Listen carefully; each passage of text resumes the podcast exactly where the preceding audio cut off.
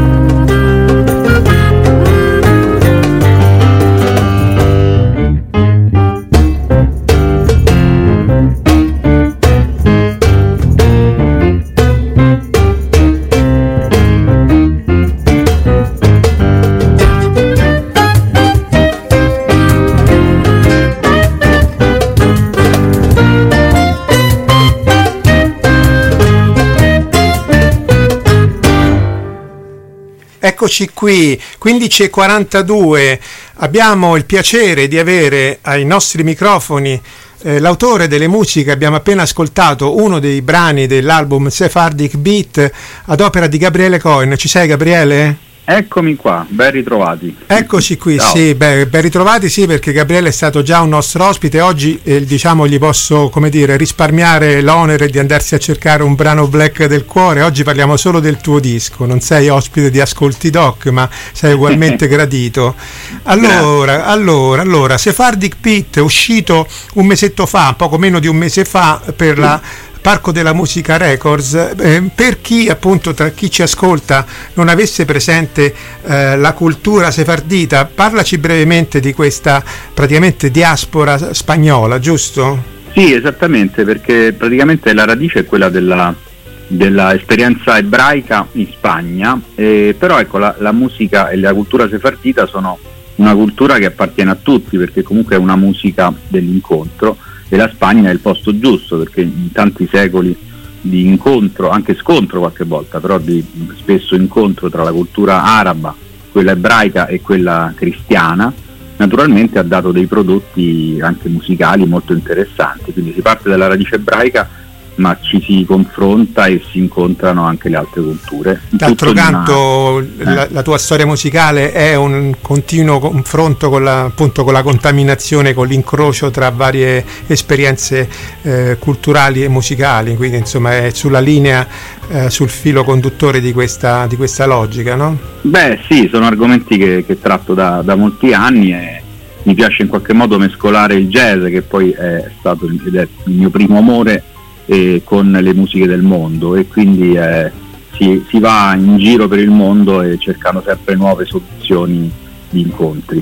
In questa esperienza hai formato una specie di dream team, se posso permettermi, perché insomma in effetti il quintetto composto, non che i precedenti fossero da meno, però insomma questo, soprattutto per il genere che vai ad affrontare in questo caso specifico, mi sembra veramente la creme della creme di quello che c'era a disposizione. Eh, parlaci dei tuoi collaboratori a dir poco, insomma, i tuoi sì, compagni di viaggio. È un quintetto nuovo, insomma, relativamente nuovo eh, che vede, partiamo da giù, da Mario Rivera, Mario Rivera al basso, quindi il fondatore degli Agricantus, un grande conoscitore di tutte le tradizioni del Mediterraneo, insomma. Già tuo Poi compagno abbiamo, con eh, sì, la, la, banda Icona, insomma. Con la banda Icona di Stefano Saletti e mio compagno nella scrittura di colonne sonore, insomma c'è un sodalizio che va avanti da molti anni con Mario Rivera.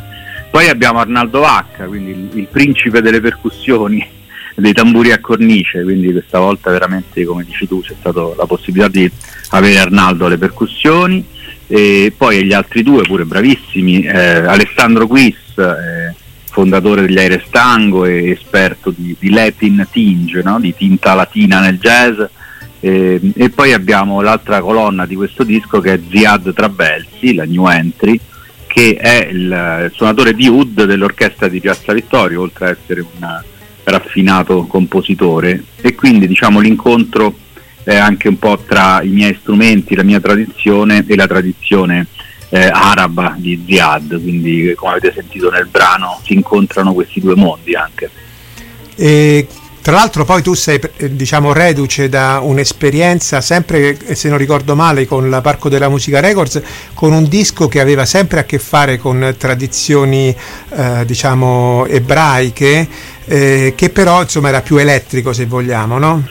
Esattamente, sì, questo è il mio terzo disco che faccio con loro e quel disco a cui ti riferisci si chiamava Sefirot era un lavoro sulla Kabbalah e quindi un lavoro tra misticismo e jazz elettrico perché c'era il Fender Rhodes, l'organo Hammond, il basso elettrico e quindi era un, un lavoro così che andava a ripescare nel jazz rock che è un'altra mia grande passione e il suono di Miles Davis eh, naturalmente. Infatti, c'erano echi di Beaches Brew insomma facendo le dovute sì, proporzioni certo, sì, sì.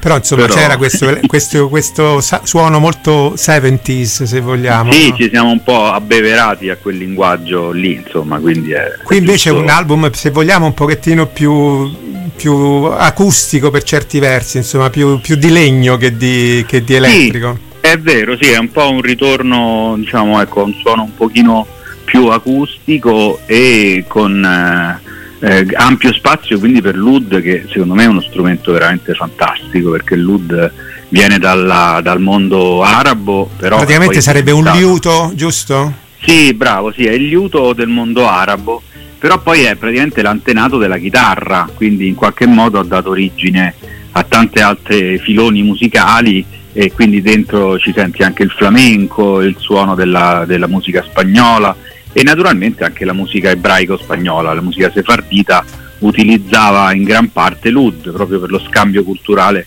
che stiamo cercando di sottolineare.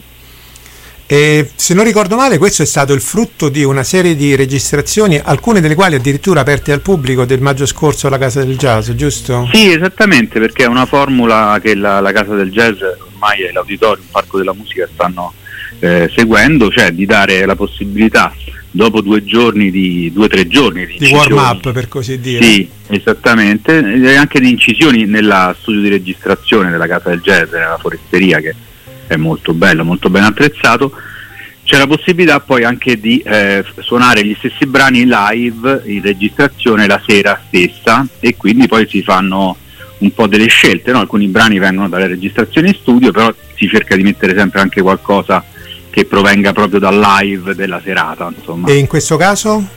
In questo caso Los Bilbilicos Cantan, per esempio, che è la traccia 11, l'ultima traccia, abbiamo preso proprio la versione col pubblico dal vivo.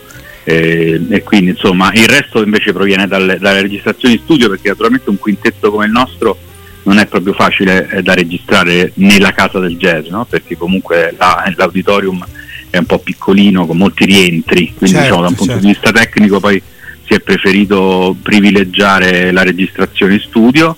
Anche se però è avvenuta diciamo in diretta, nel senso che non ci sono mm, sovraincisioni, se ho capito bene. No, sovraincisioni no, però come si usa fare eh, ci sono vari ambienti eh, diciamo, e quindi ognuno nel suo ambiente con la possibilità di, di, di, di avere comunque dei monitor e de, delle cuffie di un certo tipo, cioè hai comunque l'impressione e la sensazione di suonare tutti insieme. Però se poi vuoi rifare una traccia in qualche modo è possibile rifarlo insomma velocemente perché i tempi sono sempre un po' stretti. Abbiamo registrato 11 brani. Che infatti sì, in pochi quindi... giorni, in quattro giorni, quanto tempo? E in tre giorni, tre giorni. Come facevano i Beatles, insomma. No? Ah, infatti il segreto è arrivare abbastanza preparati comunque. O abbastanza incoscienti.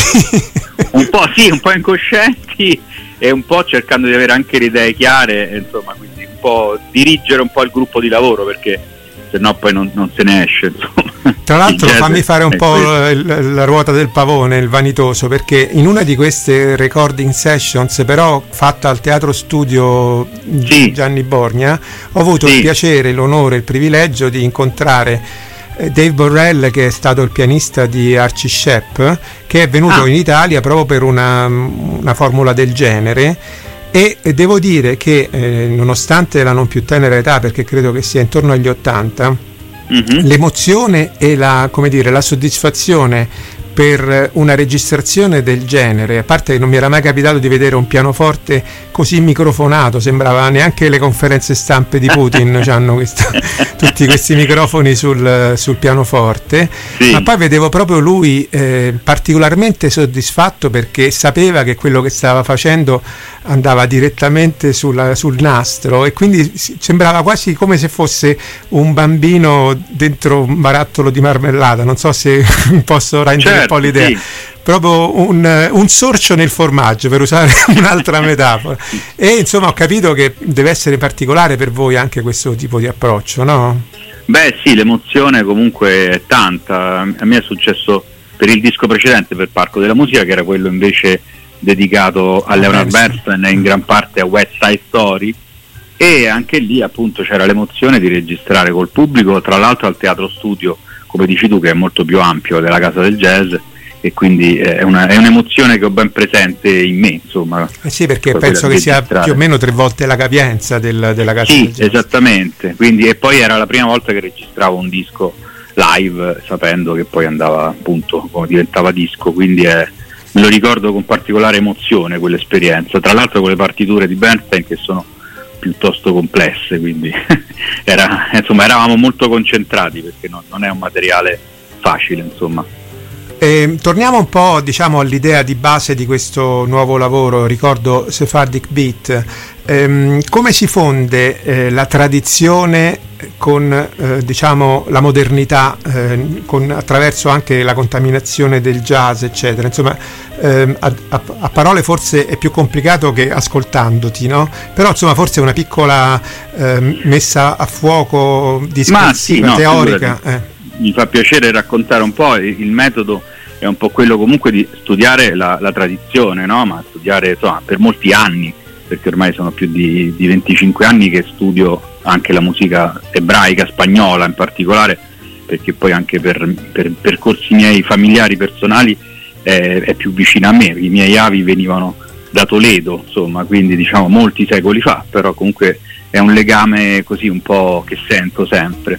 E poi quindi studiare la tradizione mescolarla però in modo insomma, eh, abbastanza libero col linguaggio del jazz, dell'improvvisazione, cioè cercare comunque di rendere questo materiale fruibile anche da, da delle orecchie contemporanee, quindi non, non, legate soltanto agli studi etnomusicologici. Diciamo. Senza, per questo, quindi, senza per questo diciamo, addomesticare troppo il discorso, perché poi alla fine uno non può neanche edulcorare più di tanto, insomma cercare di smussare quello che sono poi le, le caratteristiche salienti di un genere musicale, insomma, che ha le sue certo. come diciamo, attrattive e mh, mm, come dire, modalità accattivanti, però insomma non va più di tanto eh, addomesticato secondo me. Perché... No, assolutamente sì, tra l'altro rimane comunque un disco strumentale, quindi c'è un doppio salto, no? perché stiamo parlando di, di brani che spesso vengono dalla tradizione invece vocale quindi certo. eh, ma è un'operazione che, che insomma, nel jazz si fa da sempre, da quando è nato il jazz, insomma, si fa comunque di rendere delle versioni strumentali di brani anche cantati, perché in qualche modo Beh, io per dirtene una, sono partito oggi per ricordare i dieci anni dalla scomparsa di Armando Trovaioli di Love Me ecco. or Leave Me, che è un brano di Nina Simone, che poi è diventato anche un brano strumentale molto, molto utilizzato ne, come una specie di standard. Insomma. Assolutamente sì, perché comunque c'è la, la tradizione nel jazz di gli strumenti hanno la stessa dignità della voce, insomma, e quindi è, è proprio quello il bello per, del jazz per chi suona ad esempio strumenti a fiato come noi. Insomma. Senti, caro Gabriele, io eh, per obblighi di scaletta e di tempistica sono costretto a salutarti e sì. contrariamente a quello che eh, avevi anche suggerito in, diciamo indirettamente, ho scelto un altro brano proprio per mere questioni di, di minutaggio sì. e quindi in, nel ringraziarti per la tua eh, presenza ti faccio presente, lo dico a chi ci ascolta, che a breve sarà disponibile un podcast relativo a questa piccola chiacchierata tra di noi che quindi potrai eventualmente spendere come meglio meglio credi. Assolutamente sì. E, e, oltre a essere ovviamente all'interno delle due ore della nostra puntata di oggi. Quindi ringraziando Gabriele Cohen per la sua presenza all'interno di Forno One oggi eh, giovedì 23 febbraio, ci congediamo da lui e in generale saluto tutti perché siamo in chiusura di trasmissione con l'ascolto di Scalerica de Oro. Grazie Gabriele e alla prossima. E grazie a voi, a prestissimo, ciao. Ciao ciao e buon proseguimento di ascolto con radiocittaperta.it. Thank you.